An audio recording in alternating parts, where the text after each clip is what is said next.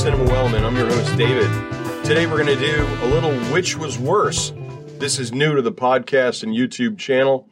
It's the second installment if you read the blog at cinemawellman.blogspot.com. The first, Which Was Worse, took two shark films, Sharks of the Corn, and pitted it against Avalanche Sharks. And Cinema Wellman determined which was worse. Today, we're going to take a look at Air Collision versus Turbulent Skies. So, how I do this is I sit and I go through my platforms, and I love a movie poster. I love a movie poster, and I love that that is how all of the platforms tell us about what films they have on there. So, all you do is go by, but, but, but, but, oh, that looks dreadful. Let me write that down. Do, do, do, do that looks just like that other film there. I'm going to write that down.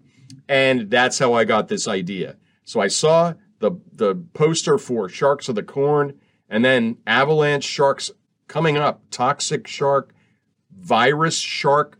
There are more shark films out there. I don't care what platform you have, look and just put in shark. It's it's absolutely stunning. So today it's two airplane movies. Two, uh, you know, here we go. Airplanes in peril. Now, remember, there is math to this. There is a rubric. I was a teacher for a long time and I had the rubric and you live by the rubric and you die by the rubric. And I hated the rubric and my students hated the rubric, but that's how we had to do things back then. So there is math to this. There is a science to it. Um, unfortunately, neither of these films paid any attention to any science or any physics, which made them fun to watch. Uh, if you go on the blog, and that's cinemawellman.blogspot.com, you can see the official Cinema Wellman, which was worse rubric. You have uh, five categories story, plotline, script, they all go together, acting, acting, special effects, self awareness, and effort. And self awareness is in there because you know, if you know you're making a really bad, like Sharknado, full of self, they knew exactly what they were doing. And with each installment, they just topped it. These people know what they're getting. So we're going to make that film for them. And sometimes you watch a film and you say, this was terrible. And no one there realized it, which is kind of sad. Um, and I don't know if I mentioned the last one's effort because I always gave uh, points for effort when I was teaching because it should be rewarded. So uh, on the rubric, the highest you can get is a one. And then there's a zero, and then there's negative one, negative two, and negative three. Um, so we're going to start with Turbulent Skies. And without telling you anything about the film, I'm going to tell you what they scored on the rubric. Uh, story, plot line, and script, negative two. Acting, negative two. Special effects, negative two. Self awareness, negative one. Effort, zero. So, Turbulent Skies heads into the lightning round, pun intended, with a score of negative seven. And each of the following indiscretions or sins, I don't want to steal that, my friends at Cinema Sins. I don't want to feel like I'm ripping them off in any way, although I bow to them. Uh, it will only increase their score in the wrong direction, obviously. So here we go with those additional penalties. And again, Turbulent Skies already has a score of negative seven. Here we go. Uh, the film begins with about five minutes of getting to know the uh, passengers and the crew of a plane, which then they just crash and it kills almost everybody on board. They use CZN instead of CNN. Uh, pilot error is to blame for that crash. So the solution, of course, is fully automated pilotless planes. One pilot makes a mistake, causes a crash. Let's get all the pilots off all the planes. That's the only solution. Um, the developer, rich, you know, uh, Elon Musk, go ahead, uh, developer, you know, all this, he, he knows everything and everything. Uh, he decides to run a test flight with passengers, trying this out with passengers. The son of that developer um, is an asshole. And he calls his assistant over to the meeting after meeting someone that he didn't like, and he gets his assistant over and says, Take a note, I don't like her.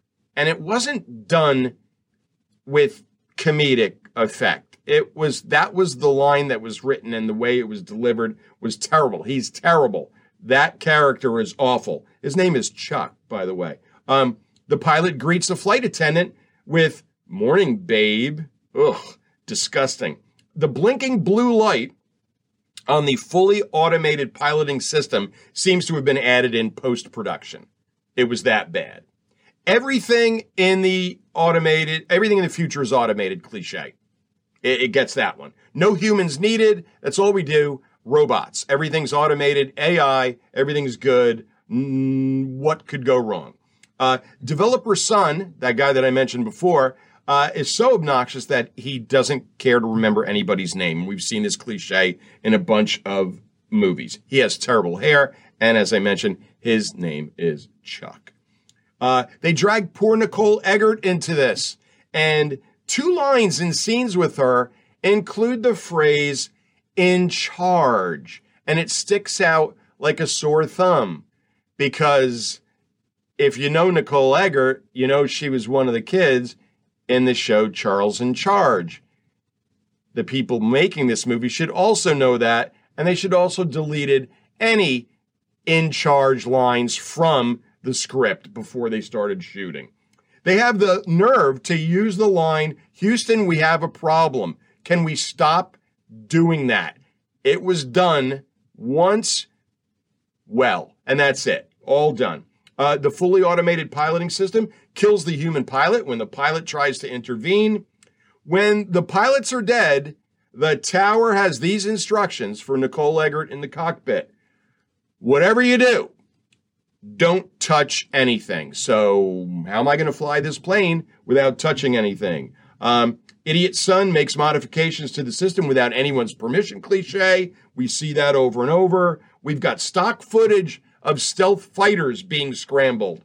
Uh, they couldn't even do that on their own or in special effects. They use stock footage. There is an executive decision style transfer. And you should know what I'm talking about. Executive decision, Kurt Russell, Steven Seagal.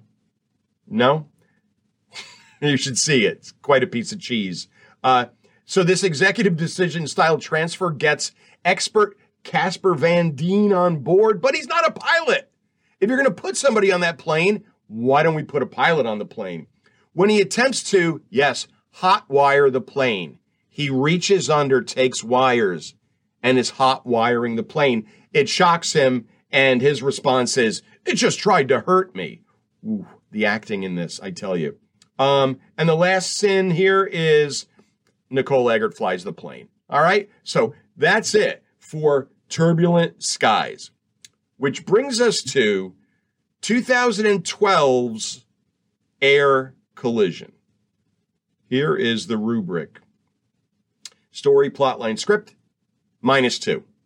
Acting, minus one. Special effects, zero. Self awareness, minus two. Effort, zero. So, Air Collision heads into the lightning round with a score of minus five.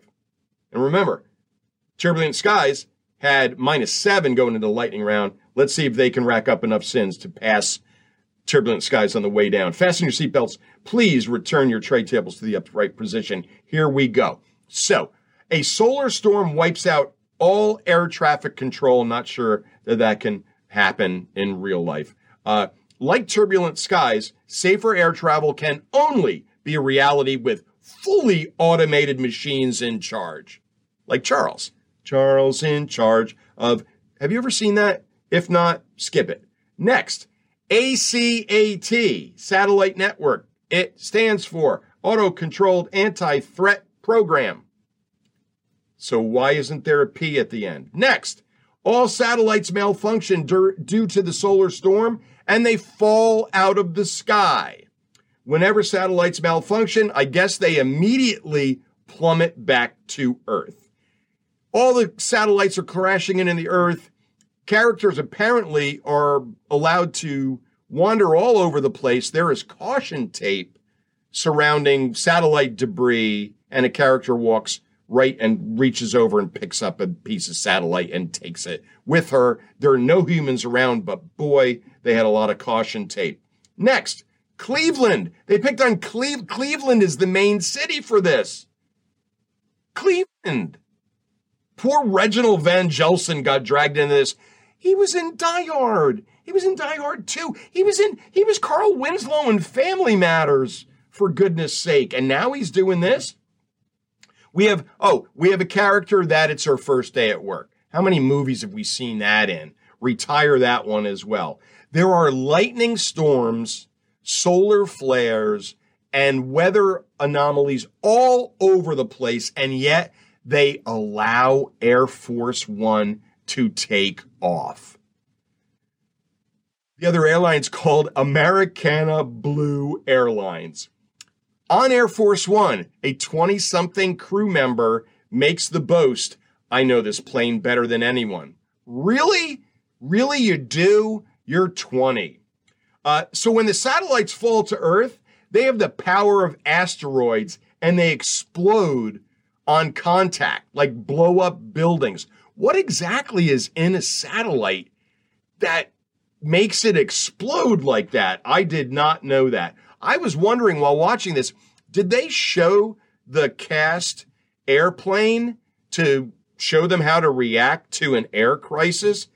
Absolutely comical. Um, Americana Blue hits a tower in Cleveland, keeps flying. Uh, a couple of direct quotes from the screenplay, from the script. Without navigation, we're a crash waiting to happen. Are you telling me we're not in control of this plane? Yeah, yeah. Um, I'm going to watch Airplane again, and I'm going to, it might be the same amount of laughs, I think. Uh, they want to uh, show major end of days traffic. Think Deep Impact. Think, think of those films that showed the miles of people in their cars and the horns honking and everything. Um, this film depicts the end of days traffic by showing 10 parked cars that are parked bumper to bumper on a country road and a character riding her bicycle in between them. And that's their end of days uh, traffic jam. Does Air Force One have missiles? Because that would be cool. And in this movie, Air Force One has missiles and they shoot down two F 16s that are scrambled in next to them. Comical destru- destruction all around. I mean, poor Cleveland is being decimated in this. Uh, the onboard systems uh, take control of Air Force One. They lock every single door. There's no way to do any kind of manual override with any of that. So the two pilots are in the cockpit. One of the pilots takes out his sidearm.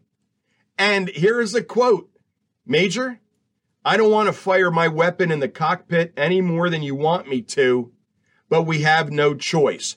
The pilot then fires off 10 rounds in the cockpit of Air Force One. And the door is shown later, totally undamaged. I don't know where those bullets went, but 10, I counted them on purpose. He fired off 10 rounds in the cockpit of Air Force One. A missile strikes Americana Blue and it keeps flying. So a missile hits this passenger airliner that's headed for the air collision with, you know, Air Force One, because it's called air collision. Um, the missile pierces the fuselage. Americana Blue does not explode. Then they double down and they show the passengers picking up the missile that has not exploded and manually throwing it out of the hole in the fuselage where said missile is then shown landing in Cleveland and destroying a building. Plug the hole in the fuselage with luggage. Luggage. Then in a transfer attempt, once again, think executive decision. The first lady is dangled below Air Force One. She's got a helper. The helper's holding on. The helper makes that Steven Seagal decision. Both of us can't make it. First lady, you're more important than me. And he cuts his strap and he flies into the engine of the plane behind him, which was totally unnecessary, but unnecessary and yet bad special effects. So now the first lady is dangling below Air Force One. How fast do planes fly? In any event, POTUS then pulls her back to safety. She's dangling from a rope, and he does it with his bare hands. Have you ever held onto a rope before? This is just spiraling out of control. At one point, the two planes clip each other. Air Force One actually makes contact with Americana Blue, shears the roof off of Americana Blue. So Americana Blue is now a convertible. This is not a comedy. This is an action movie. Americana Blue now has no roof and it's still flying. It then makes contact with two more build hits buildings in Cleveland and hits another tower and it is still flying, ladies and gentlemen. Next, pieces from an aviation museum are used to save the day. Tinfoil from a piece of chewing gum also saves the day. POTUS and his teenage daughter now fly Air Force One. They put it down on a street without landing gear. Both wings get sheared off, and yet everyone pretty much survives. Can't say the same for Cleveland. Final score Turbulent Skies, negative 26. Air Collision, negative 38. So, I have to say that the math works on that as much as the science didn't work in either of those movies. Terrible films, but as you know, when you compare two, one's always worse. Although, I wouldn't mind booking a flight on Americana Blue Airline. Those planes seem indestructible. And that's it for this episode of Which Was Worse. Coming up on Which Was Worse here at Cinema Wellman Bus Party to Hell versus Creep Van, Llamageddon versus Zombeavers, and the previously mentioned Toxic Shark versus Virus Shark. That's it for us here today at Cinema Wellman. Follow us on Twitter and Instagram. It's at Cinema Wellman. Read the blog, cinemawellman.blogspot.com. Want to listen? Search for Cinema Wellman on Spotify. Want to watch? Search for Cinema Wellman on YouTube. And that's it. Until next time, take care.